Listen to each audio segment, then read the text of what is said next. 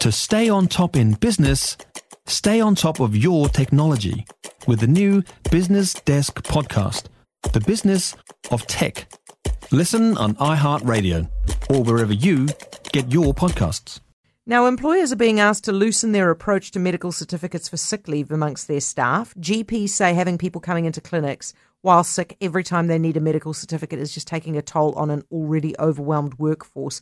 Business New Zealand's Employment Relations Policy Manager is Paul Mackay. Hi, Paul. Hi, how are you? Yeah, I'm well, thank you. Do you support the GPs? I think they've got a point. Um, the system is clearly under stress, and and and the, the, comment that people are just turning up to get a certificate is is really um, not a priority issue. If you if you think of the number of people that are coming who are actually sick, so there's a stress there in the system, I think, and a, there's a conversation that needs to be had because clearly also employers have a legal right to ask people to get a, um, a certificate. So it's it's the system playing reality, and I think uh, there's a there's a rational, reasonable discussion to be had to say what what are the circumstances, given our current reality, what are the circumstances that make it um, more more reasonable to ask for a certificate than simply saying uh, you've you've got three days where you've got a, a situation that, that I legally have to ask you for a certificate. I think we've got to stand back from that and say what's real now. Okay, so what do you what what's your advice to business owners and, and employers who who are facing the situation where heaps of staff are, are going home sick for longer than three days? Yeah, I think I think what the only thing we can really say to employers is use the requirement to get a certificate extremely sparingly, where you've got reasonable basis for saying that this is actually a necessary thing as opposed to a, a legally a legally entitled thing.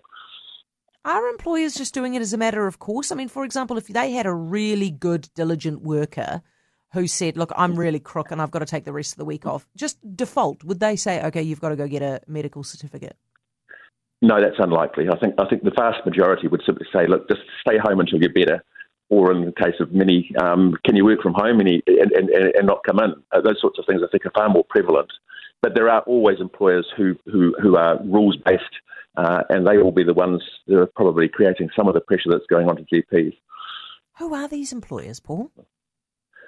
Well, they're spread anywhere. It's, it's, it's actually the people concerned. It's, not necessarily the business, although I suspect that businesses that have a hands on uh, requirement for people to be there, say production based businesses where somebody comes off the line, um, is, is, clearly a, a, a scheduling or a, or a productive a, a, production issue.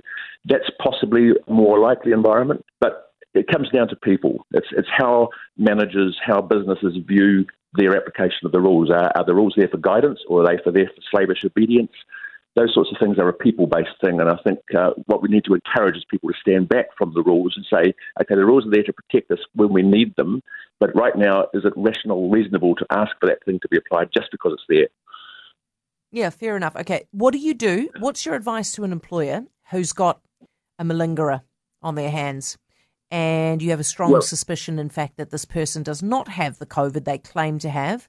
Um, they are just yeah. trying to get some time off and and that is where the rules can play their part, and that should be that should be the minority. But those rules are there for that sort of reason. They they're a tool for that sort of purpose.